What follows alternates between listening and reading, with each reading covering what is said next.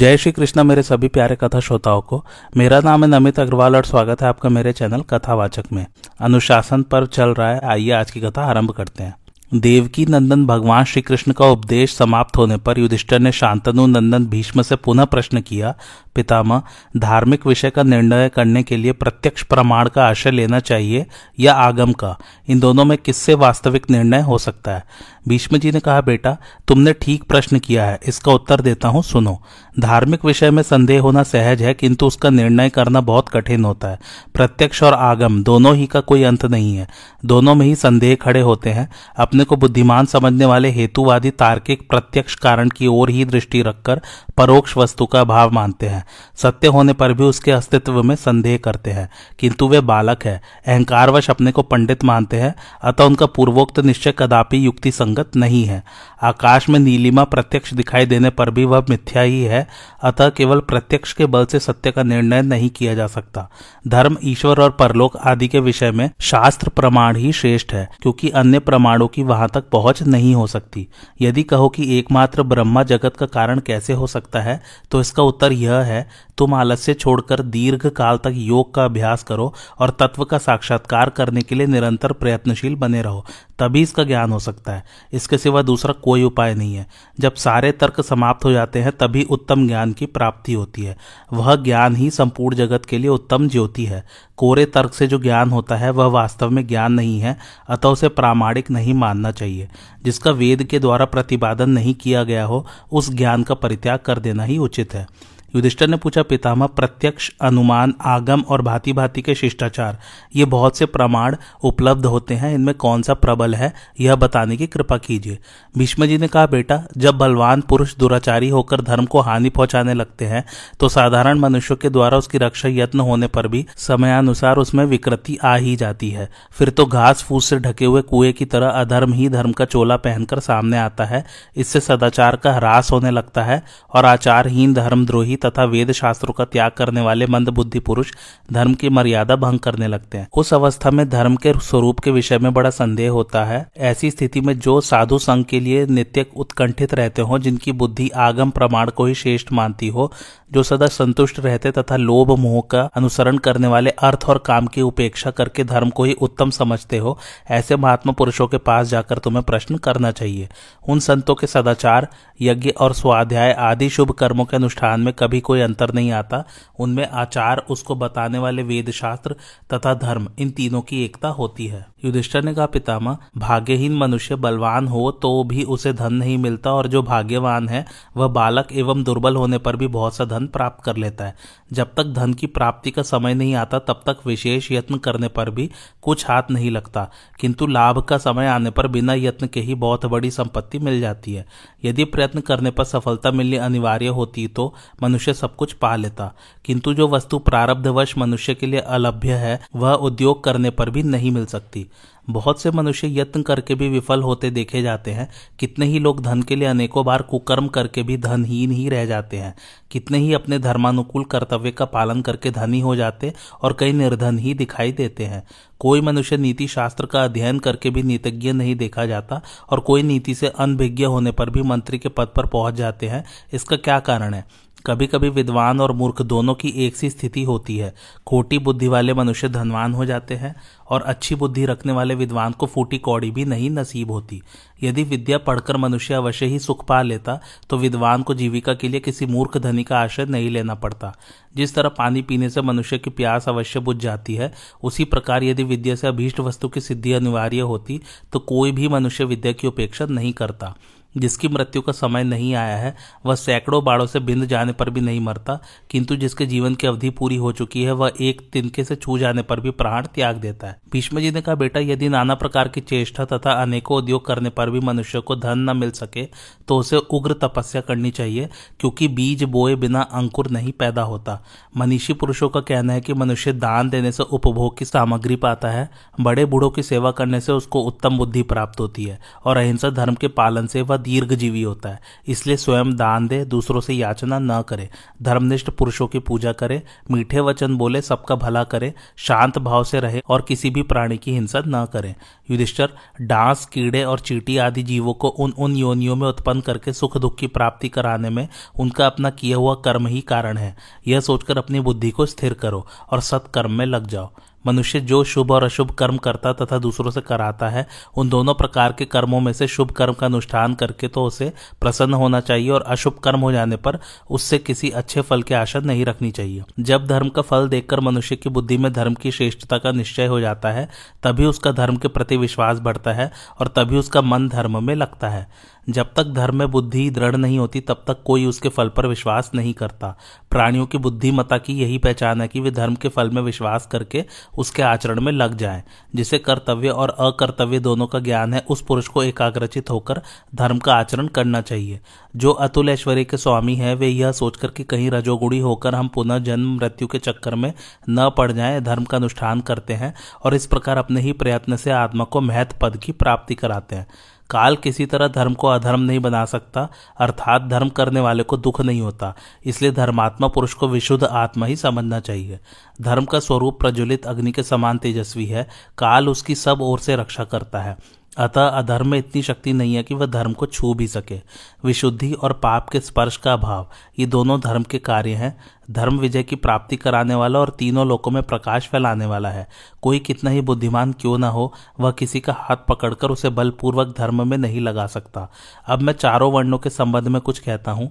ब्राह्मण, क्षत्रिय, वैश्य और शूद्र, इन सब वर्णों के शरीर पंचभूतों से ही बने हुए हैं और सबका आत्मा एक सा है। फिर भी उनके लौकिक धर्म और विशेष धर्म में विभिन्नता रखी गई है। इसका उद्देश्य यही है कि सब लोग अपने अपने धर्म का पालन करते हुए पुनः एकत्व को प्राप्त हो। यदि कहो धर्म तो नित्य माना गया है, फिर उससे स्वर्ग आदि अनित्य लोकों की प्राप्ति कैसे होती है? तो इसका उत्तर यह है कि जब धर्म का संकल्प नित्य होता है, अर्थात अनित्य कामनाओं का त्याग करके निष्काम भाव से धर्म का अनुष्ठान किया जाता है, उस समय किए हुए धर्म से सनातन लोक अर्थात नित्य परमात्मा की ही प्राप्ति होती है। धर्मराज युधिष्ठर को इस प्रकार उपदेश देकर जब पितामह भीष्म चुप हो गए, उस समय सारा राजमंडल कुछ देर तक स्तब्ध होकर चित्रलिखित सा हो गया। तदंतर सत्यवती नंदन महर्षि व्यास जी ने थोड़ी देर ध्यान करके गंगा नंदन भीष्म से कहा, नरश्रेष्ठ, अब राजा युधिष्ठर शांत हो चुके हैं, इनके शोक और संदेह निवृत्त हो गए हैं और ये अपने भाइयों, अनुगामी राजाओं तथा भगवान श्री कृष्ण के साथ आपके समीप बैठे हुए हैं। अब आप इन्हें हस्तनपुर जाने की आज्ञा दीजिए।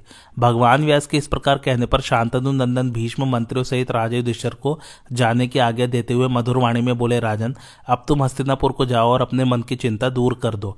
राजा ये याति की भांति श्रद्धा और दम गुड़ से संपन्न होकर क्षत्रिय धर्म का पालन करते हुए देवताओं का पूजन और पितरों का तर्पण करो।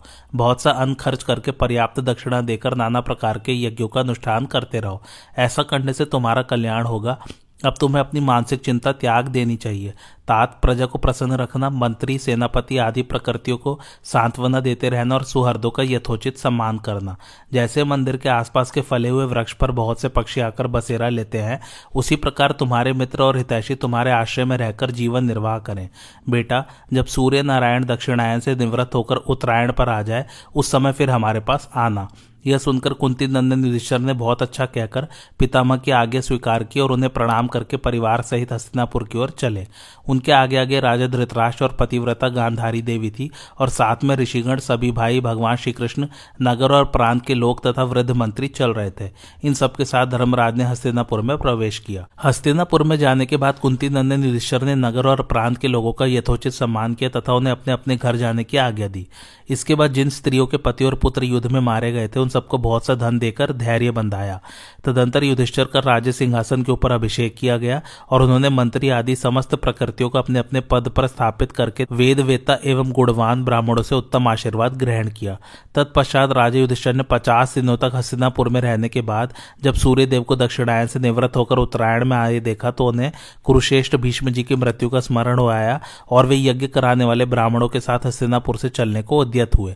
जाने के पहले उन्होंने भीष्म जी का अंत्येष्टि संस्कार करने के लिए घृत, माला, सुगंधित द्रव्य, रेशमी वस्त्र, चंदन काला अगुरु, अच्छे अच्छे फूल तथा नाना प्रकार के रत्न आदि सामग्री भेज दी। फिर धृतराष्ट्र और गांधारी को आगे करके माता कुंती, सब भाई भगवान श्री कृष्ण बुद्धिमान, विदुर और सात्यकी को साथ लेकर वे नगर से बाहर निकले। उनके साथ रथ, हाथी, घोड़े आदि राजोचित उपकरण और वैभव का महान ठाट बाट था। बंदीजन उनकी स्तुति करते हुए चलते थे। महातेजस्वी युधिष्ठर भीष्म जी के स्थापित किए हुए त्रिविध अग्नियों को आगे रखकर स्वयं पीछे पीछे चल रहे थे। यथा समय वे कुरुक्षेत्र में शांतनु नंदन भीष्म जी के पास जा पहुँचे। उस समय वहाँ पराशर नंदन, व्यास, देवर्षि नारद और देवल ऋषि उनके पास बैठे थे तथा महाभारत युद्ध में मरने से बचे हुए और अन्य अन्य देशों से आए हुए बहुत से राजा उन महात्मा की सब ओर से रक्षा कर रहे थे। धर्मराज युधिष्ठर दूर से ही वीर शैया पर सोए हुए भीष्म जी का दर्शन करके भाइयों सहित रथ से उतर पड़े और निकट जाकर उन्होंने पितामह भीष्म तथा व्यास आदि महर्षियों को प्रणाम किया। इसके बाद उन महर्षियों ने भी उनका अभिनंदन किया। फिर वे ऋषियों से घिरे हुए पितामह के पास जाकर बोले, दादाजी, मैं युधिष्ठर आपकी सेवा में उपस्थित हूँ और आपके चरणों में प्रणाम करता हूँ। यदि आपको मेरी बात सुनाई देती हो तो आगे दीजिए, मैं आपकी क्या सेवा करूँ? आपके बताए हुए समय पर अग्नियों को लेकर मैं उपस्थित हुआ हूँ। आपके महातेजस्वी पुत्र राजा धृतराष्ट्र भी अपने मंत्रियों के साथ यहाँ पधारे हुए हैं। भगवान श्री कृष्ण मरने से बचे हुए समस्त राजा और कुरु जांगल देश के लोग भी आए हुए हैं। आप आँखें खोलकर इन सबकी ओर देखिए। आपके कथनानुसार इस समय के लिए जो कुछ करना आवश्यक था, वह सब कर लिया गया है। सभी उपयोगी वस्तुओं का प्रबंध हो चुका है। परम बुद्धिमान युधिष्ठर के इस प्रकार कहने पर गंगा नंदन भीष्म जी ने आँखें खोलकर अपने चारों ओर खड़े हुए समस्त भरतवंशी राजाओं की ओर देखा। फिर युधिष्ठर का हाथ पकड़कर मेघ के समान गंभीर वाणी में यह समयोचित वचन कहा, बेटा युधिष्ठर तुम अपने मंत्रियों के साथ यहाँ आ गए, यह बड़ी अच्छी बात हुई। भगवान सूर्य अब दक्षिणायन से उत्तरायण की ओर आ गए हैं। इन तीखे बाड़ों की शैया पर शयन करते हुए आज मुझे अट्ठावन दिन हो गए, किंतु ये दिन मेरे लिए सौ वर्ष के समान बीते हैं। इस समय चांद्र मास के अनुसार माघ का महीना प्राप्त हुआ है। इसका यह शुक्ल पक्ष चल रहा है, जिसका एक भाग बीत चुका है और तीन भाग बाकी है। धर्मपुत्र युधिष्ठर से ऐसा कहकर भीष्म जी ने धृतराज को संबोधित करके कहा, राजन, तुम धर्म को अच्छी तरह जानते हो। तुमने अर्थ तत्व का भी भली भांति निर्णय कर लिया है। अब तुम्हारे मन में किसी प्रकार का संदेह नहीं है, क्योंकि तुमने अनेकों शास्त्रों का ज्ञान रखने वाले बहुत से विद्वान ब्राह्मणों की सेवा की है। संपूर्ण वेदों, शास्त्रों और धर्मों का तुम्हें पूरा पूरा ज्ञान है, अतएव तुमको शोक नहीं करना चाहिए। जो कुछ हुआ है, वैसी ही होनहार थी। तुमने कृष्ण द्वैपायन व्यास जी से देवताओं का रहस्य भी सुन लिया है। उसी के अनुसार महाभारत युद्ध की सारी घटनाएँ हुई हैं। ये पांडव जैसे राजा पांडु के पुत्र है, वैसे ही धर्म की दृष्टि से तुम्हारे भी हैं। ये सदा गुरुजनों की सेवा में लगे रहते हैं। तुम धर्म में स्थित रहकर अपने पुत्रों के समान ही इनकी रक्षा करना। धर्मराज युधिष्ठर का हृदय बहुत ही शुद्ध है। ये सदा तुम्हारी आज्ञा के अधीन रहेंगे। मैं जानता हूँ इनका स्वभाव बहुत ही कोमल है और ये गुरुजनों के प्रति बड़ी भक्ति रखते हैं। तुम्हारे पुत्र बड़े दुरात्मा, क्रोधी, लोभी, ईर्ष्या रखने वाले और दुराचारी थे अतः उनके लिए कभी शोक न करना। धृतराज से ऐसा कहकर भीष्म जी भगवान श्री कृष्ण से बोले, भगवान, आप देवताओं के भी देवता हैं। देवता और असुर सभी आपके चरणों में शीश झुकाते हैं। अपने तीन पगों से त्रिलोकी को नापने वाले भगवान वामन आपको प्रणाम है। आप शंख, चक्र तथा गदा धारण करने वाले हैं। वासुदेव हिरण्य आत्मा पुरुष, सविता, विराट, अनुरूप जीव और सनातन परमात्मा भी आप ही हैं। कमल के समान नेत्रों वाले पुरुषोत्तम, आप मेरा उद्धार करें। श्री कृष्ण अब आप मुझे जाने की आज्ञा दीजिए और सदा आपकी शरण में रहने वाले इन पांडु पुत्रों की रक्षा करते रहिए। मैंने दुर्बुद्धि दुर्योधन को यह कहकर समझाया था कि जहाँ श्री कृष्ण है, वहाँ धर्म है, जहाँ धर्म है, उसी पक्ष की जीत होनी निश्चित है। इसलिए बेटा दुर्योधन, भगवान श्री कृष्ण की सहायता से तुम पांडवों के साथ संधि कर लो। यह संधि के लिए बड़ा अच्छा अवसर हाथ आया है। इस प्रकार बार बार कहने पर भी उस मूर्ख ने मेरी बात नहीं मानी और सारी पृथ्वी के वीरों का नाश कराकर अंत में वह स्वयं भी काल के गाल में चला गया। भगवान, मैं आपको जानता हूँ, आप वही पुरातन ऋषि नारायण है जो नर के साथ चिरकाल तक बद्रिक आश्रम में निवास करते रहे देवर्षि नारद और महातपस्वी व्यास जी ने भी मुझसे कहा था कि ये श्री कृष्ण और अर्जुन साक्षात भगवान नारायण और नर हैं, जो मानव शरीर में अवतीर्ण हुए हैं। श्री कृष्ण अब आप आज्ञा दीजिए, मैं इस शरीर का परित्याग करूँगा। आपकी आज्ञा मिलने पर मुझे परम गति की प्राप्ति होगी। श्री कृष्ण कहा, भीष्म जी, मैं आपको सहर्ष आज्ञा देता हूँ। आप वसुलोक को जाइए। इस लोक में आपके द्वारा अणुमात्र भी पाप नहीं हुआ है। राजर्षि, आप दूसरे मार्कंडेय के समान पितृ भक्त हैं, इसलिए मृत्यु विनीत दासी की भांति आपके वश में है। भगवान के ऐसा कहने पर गंगा नंदन भीष्म ने पांडवों तथा धृतराश आदि सभी सुहृदों से कहा, अब मैं प्राणों को त्याग करना चाहता हूँ, तुम सब लोग मुझे इसके लिए आज्ञा दो। तुम्हें सदा सत्य धर्म के पालन का प्रयत्न करते रहना चाहिए, क्योंकि सत्य ही सबसे बड़ा बल है। तुम लोगों को सबके साथ कोमलता का बर्ताव करना, सदा अपनी इंद्रियों को वश में रखना, ब्राह्मणों के प्रति भक्ति करना तथा धर्मनिष्ठ एवं तपस्वी होना चाहिए। यह कहकर भीष्म जी ने अपने सब सुहृदों को गले से लगाया और युधिष्ठर से पुनः इस प्रकार कहा, राजन, तुम सामान्यतः सभी ब्राह्मणों की, विशेषता विद्वानों की और आचार्य तथा ऋतविजों की सदा ही पूजा करते रहना। समस्त कौरवों से इस प्रकार कहकर शांतनु नंदन भीष्म जी कुछ देर तक चुपचाप पड़े रहे। तदंतर वे मन सहित प्राण वायु को क्रमशः भिन्न भिन्न धारणाओं में स्थापित करने लगे।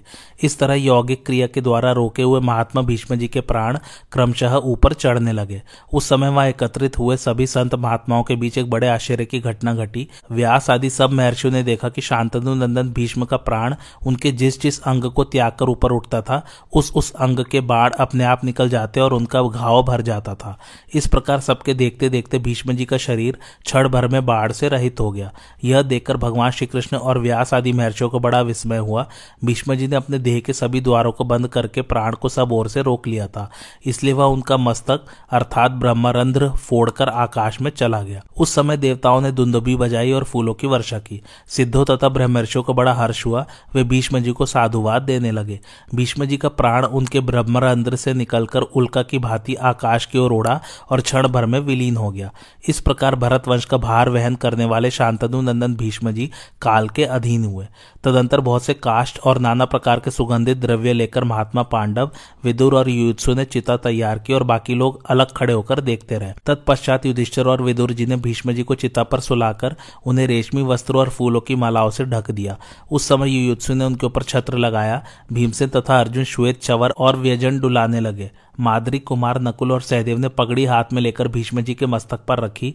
कुरुकुल की स्त्रियाँ ताड़ के पंखे लेकर चारों ओर से उन्हें हवा करने लगी। फिर पांडवों ने विधि पूर्वक समयोचित पितृमेध किया और भीष्म के शव का संस्कार करते हुए अग्नि में बहुत सी आहुतियाँ डाली। उस समय साम वेद के विद्वान ब्राह्मण सामगान करने लगे और धृतराष्ट्र ने चंदन की लकड़ी तथा सुगंधित वस्तुओं से भीष्म के शरीर को आच्छादित करके उनकी चिता में आग लगा दी। फिर धृतराष्ट्र आदि सब कौरवों ने उस जलती हुई चिता की प्रदक्षिणा की। इस प्रकार भीष्म जी का दाह संस्कार करके समस्त कौरव अपने कुल की स्त्रियों को साथ लेकर ऋषि मुनियों से सेवित परम पवित्र भागीरथी के तट पर गए। उनके साथ महर्षि व्यास, देवर्षि नारद, असित, देवल, भगवान श्री कृष्ण तथा नगर निवासी मनुष्य भी थे। वहाँ पहुंचकर सब लोगों ने विधि पूर्वक महात्मा भीष्म को जलांजलि दी। उस समय अपने पुत्र भीष्म को जलांजलि देने का कार्य पूरा हो जाने पर भगवती भागीरथी जल के ऊपर प्रकट हुई और शोक से विकल हो कौरवों से रो रोकर कहने लगी, प्रिय पुत्रों, मेरी बात सुनो। भीष्म राजोचित सदाचार से संपन्न थे, उनकी बुद्धि बड़ी पवित्र थी और उनका जन्म भी बहुत उत्तम कुल में हुआ था। वे कुरुकुल के वृद्ध पुरुषों का सत्कार करने वाले और अपने पिता के बड़े भक्त थे। उन्होंने अपने जीवन में महान व्रत का पालन किया था। जब दग्नि कुमार परशुराम जी भी अपने दिव्य अस्त्रों के द्वारा उन्हें परास्त नहीं कर सके थे, किंतु वे ही महापराक्रमी भीष्म शिखंडी के हाथ से मारे गए। यह कितने दुख की बात है। अवश्य ही मेरा हृदय पत्थर का बना हुआ है, तभी तो अपने प्यारे पुत्र को जीवित न देखकर भी यह फट नहीं जाता। काशीपुरी के स्वयंवर में समस्त छत्र क्षत्रिय राजा एकत्र हुए थे, किंतु भीष्म ने अकेले ही उन सबको जीतकर काशीराज की कन्याओं का अपहरण किया था। हाय बल में जिनकी समानता करने वाला इस पृथ्वी पर दूसरा कोई वीर नहीं है, उन्हीं को शिखंडी के हाथ से मारे गए सुनकर आज मेरी छाती क्यों नहीं फट जाती? ओह, जिन्होंने कुरुक्षेत्र के मैदान में युद्ध करके परशुराम को भी अनायास कष्ट में डाल दिया था, उन्हीं की मृत्यु शिखंडी के हाथ से हुई। ऐसी बातें कहकर जब गंगा जी बहुत विलाप करने लगी तो भगवान श्री कृष्ण ने उन्हें समझाते हुए कहा, कल्याणी, धैर्य धारण करो, शोक त्याग दो। तुम्हारे पुत्र भीष्म जी अत्यंत उत्तम लोक में गए हैं, इसमें तनिक भी संदेह न करो। वे महातेजस्वी वसु थे। वशिष्ठ मुनि के शाप से उन्हें मनुष्य योनि में जन्म लेना पड़ा था। उनके लिए तुम्हें शोक नहीं करना चाहिए। उन्होंने समर आंगण में क्षत्रिय धर्म के अनुसार युद्ध किया था। वे अर्जुन के द्वारा मारे गए हैं, शिखंडी के हाथ से उनकी मृत्यु नहीं हुई है। देवी, तुम्हारे पुत्र कुरुश्रेष्ठ भीष्म जब हाथ में धनुष बाण लिए रहते, उस समय साक्षात इंद्र भी उन्हें मारने में समर्थ नहीं हो सकते थे।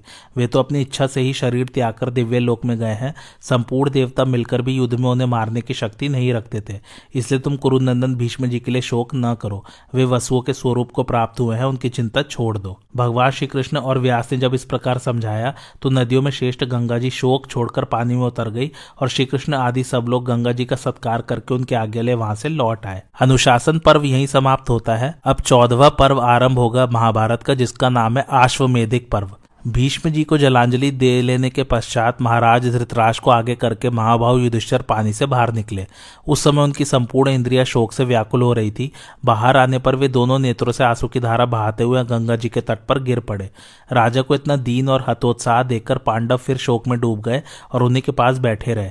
तब भगवान श्री कृष्ण का राजन यदि मनुष्य मरे हुए प्राणी के लिए अपने मन में अधिक शोक करता है तो उसके परलोकवासी पिता पितामह आदि बहुत संतप्त होते हैं। इसलिए आप बड़ी बड़ी दक्षिणा वाले नाना प्रकार के यज्ञों का अनुष्ठान करके सोम रस से देवताओं को और श्राद्ध के द्वारा पितरों को तृप्त कीजिए। अतिथियों को अन्न और जल देकर तथा अकिंचन मनुष्य को उनकी इच्छाएँ पूर्ण करके संतुष्ट कीजिए। आपने तो जानने योग्य तत्व का ज्ञान प्राप्त किया है, करने योग्य कार्यों को पूर्ण कर लिया है तथा भीष्म, व्यास, नारद और विदुर जी के मुँह से राजा के धर्मों का श्रवण किया है। अतः आपको मूड पुरुषों के समान शोक नहीं करना चाहिए। उठिए और अपने पिता पितामहों के बर्ताव का अनुसरण करते हुए राज्य का भार संभालिए। महाराज, जैसी होनहार थी, वैसा ही सब कुछ हुआ है। अतः शोक त्याग दीजिए। इस युद्ध में जो लोग मारे गए हैं, उन्हें अब आप फिर नहीं देख सकते। यह कहकर भगवान श्री कृष्ण चुप हो गए। तब महातेजस्वी युधिष्ठर ने कहा, गोविंद, आपका मेरे ऊपर जो प्रेम है, उसे मैं अच्छी तरह जानता हूँ। आप स्नेह और सौहार्दवश सदा ही मुझ पर कृपा करते रहते हैं। गदाधर, यदि प्रसन्नता पूर्वक आप मुझे तपोवन में जाने की आज्ञा दे देते तो मेरा सबसे बड़ा प्रिय कार्य हो जाता। मैं पितामह भीष्म को और युद्ध से कभी पीठ न दिखाने वाले नरश्रेष्ठ कर्ण को मरवाकर कभी शांति नहीं पा सकता। अब जिस उपाय से मुझे अपने क्रूरतापूर्ण पाप से छुटकारा मिले, जिस काम के करने से मेरा चित्त शुद्ध हो, वही कीजिए। कुंती नंदन युधिष्ठर को ऐसी बातें करते देख धर्म के तत्व को जानने वाले माँ तेजस्वी व्यास ने कहा तात तुम्हारी बुद्धि अभी शुद्ध नहीं हुई, तुम पुनः बालकों की भांति मुँह में पड़ गए। हम लोगों का बार बार समझाना व्यर्थ का प्रलाप सिद्ध हो रहा है, अब हम किस लायक रह गए? युद्ध से ही जिनकी जीविका चलती है उन क्षत्रियों के धर्म तुम्हें भली भांति विदित है। जैसा बर्ताव करने से राजा को मानसिक चिंता से ग्रस्त नहीं होना पड़ता, वह भी तुमसे छिपा नहीं है। तुमने संपूर्ण मोक्ष धर्म का यथार्थ रूप से श्रवण किया है। मैंने भी अनेकों बार तुम्हारे संदेहों का निवारण किया है। इसके सिवा तुम संपूर्ण राजधर्म और दान धर्म को भी सुन चुके हो। इस प्रकार सब धर्मों के ज्ञात और संपूर्ण शास्त्रों के विद्वान होकर भी अज्ञानवश बारंबार मोह में क्यों पड़ रहे हो? युधिष्ठर, मुझे तो ऐसा जान पड़ता है कि तुम्हारी बुद्धि ठीक नहीं है, तभी तुम सारा दोष अपने ही ऊपर मरते हो। अच्छा यदि तुम अपने को ही युद्ध रूप पाप कर्म की जड़ मानते हो तो वह उपाय भी सुनो, जिससे उस पाप का नाश हो सकता है। जो मनुष्य पाप करते हैं, वे तपस्या, यज्ञ और दान के द्वारा ही अपना उद्धार करते हैं। इन्हीं कर्मों से पापियों की शुद्धि होती है। यज्ञों से ही देवताओं का महात्म्य अधिक हुआ है और क्रियानिष्ठ देवताओं ने यज्ञ के ही बल से दानवों को परास्त किया है। दशरथ नंदन भगवान, राम ने तथा दुष्यंत और शकुंतला के पुत्र, तुम्हारे पूर्व पितामह राजा भरत ने जिस प्रकार अश्वमेध यज्ञ का अनुष्ठान किया था, उसी प्रकार तुम भी नाना प्रकार की दक्षिणा देकर तथा बहुत से मनोवांछित पदार्थ, अन्न और धन आदि खर्च करके अश्वमेध यज्ञ करो। युधिष्ठर ने कहा, विप्रवर, इसमें संदेह नहीं कि अश्वमेध यज्ञ राजा को पवित्र कर सकता है, किंतु इसके संबंध में मैं अपना एक हार्दिक अभिप्राय आपके सामने प्रकट करना चाहता हूँ, उसे सुनिए। अपने जाति भाइयों का यह महान संहार कराने के बाद अब मेरे पास दक्षिणा में देने के लिए धन नहीं रह गया है। अतः इस समय मैं थोड़ा सा भी दान करने में असमर्थ हूँ। यहाँ जो राजकुमार उपस्थित है, ये सभी संकट में पड़े हुए हैं। इनके शरीर का घाव भी अभी सूखने नहीं पाया है। इस युद्ध के कारण ये भी दीन एवं दुखी हो गए हैं। अतः इनसे भी मैं धन की याचना नहीं कर सकता। सारी पृथ्वी का नाश कराकर यो ही मैं शोक में डूबा हुआ हूँ। अब इन बेचारों से किस तरह कर वसूल करूँ? दुर्योधन के अपराध से यह पृथ्वी और इस पर रहने वाले अधिकांश राजा नष्ट हो गए, तथा हम लोगों के माथे अपयश का टीका लगा। दुर्योधन ने धन के लोभ से समस्त भूमंडल मंडल का संहार कराया, किंतु धन मिलना तो दूर रहा, उसका अपना खजाना भी खाली हो गया। अश्वमेध यज्ञ में समूची पृथ्वी की दक्षिणा देनी चाहिए, यही विद्वानों ने मुख्य कल्प माना है। इसके सिवा जो कुछ किया जाता है, वह विधि के विपरीत है। मुख्य वस्तु के अभाव में जो दूसरी कोई वस्तु दी जाती है, वह प्रतिनिधि दक्षिणा कहलाती है। किंतु प्रतिनिधि दक्षिणा देने की मेरी इच्छा नहीं होती, अतः इस विषय में आप मुझे उचित सलाह देने की कृपा करें।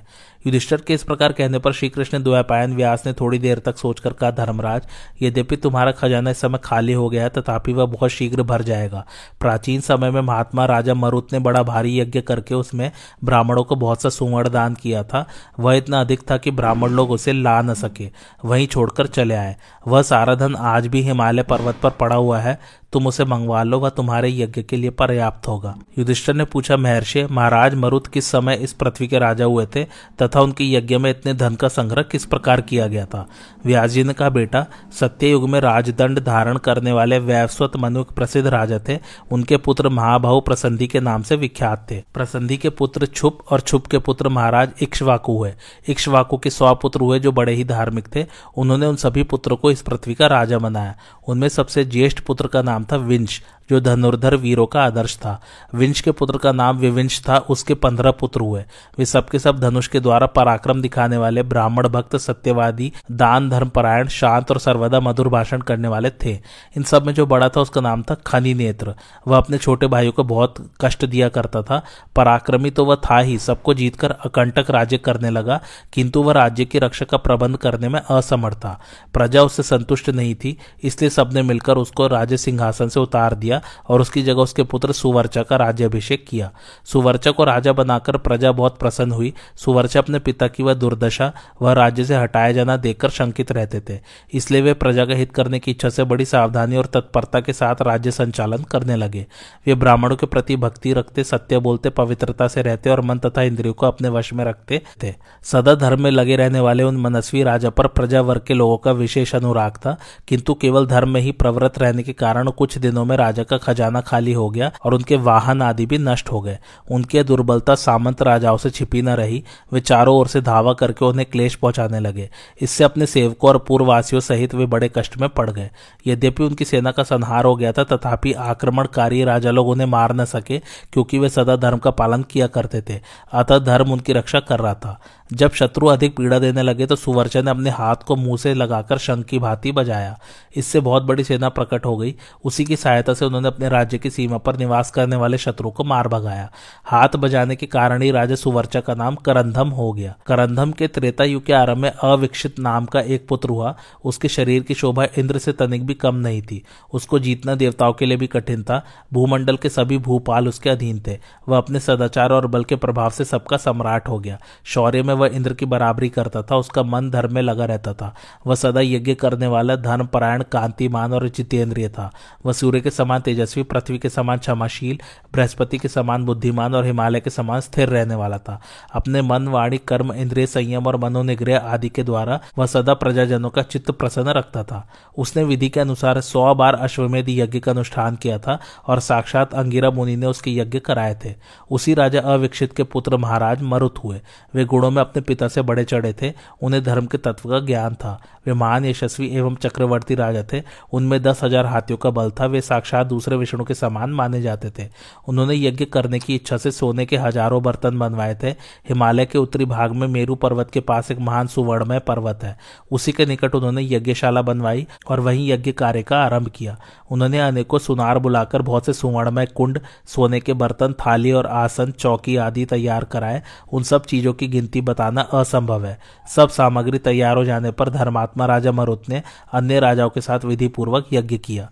युधिष्ठर ने पूछा, तपोधन, राजा मरुत का पराक्रम कैसा था? उन्हें इतने सुवर्ण की प्राप्ति किस तरह हुई? इस समय वह धन किस स्थान पर पड़ा हुआ है और हम लोग उसे कैसे प्राप्त कर सकते हैं? व्यास जी ने कहा, राजन, महर्षि अंगिरा के दो पुत्र हैं, एक महान तेजस्वी बृहस्पति और दूसरे तपस्या के धनी संवर्त मुनि। ये दोनों व्रत का पालन करने में एक समान उत्साही थे, किंतु आपस में बड़ी लाग डांट रखते थे। बृहस्पति अपने छोटे भाई संवर्त को बारंबार सताया करते थे। बड़े भाई के अनुचित बर्ताव से तंग आकर संवर्त धन दौलत का मोह छोड़ घर से निकल गए और दिगंबर होकर वन में रहने लगे। घर की अपेक्षा वनवास में ही उन्होंने सुख माना। इसी समय इंद्र ने समस्त असुरों को जीतकर त्रिभुवन का साम्राज्य प्राप्त किया और अंगिरा के ज्येष्ठ पुत्र बृहस्पति को अपना पुरोहित बना लिया। इसके पहले अंगिरा के यजमान राजा करंदम थे। उनके समान बलवान, सदाचारी और पराक्रमी कोई नहीं था।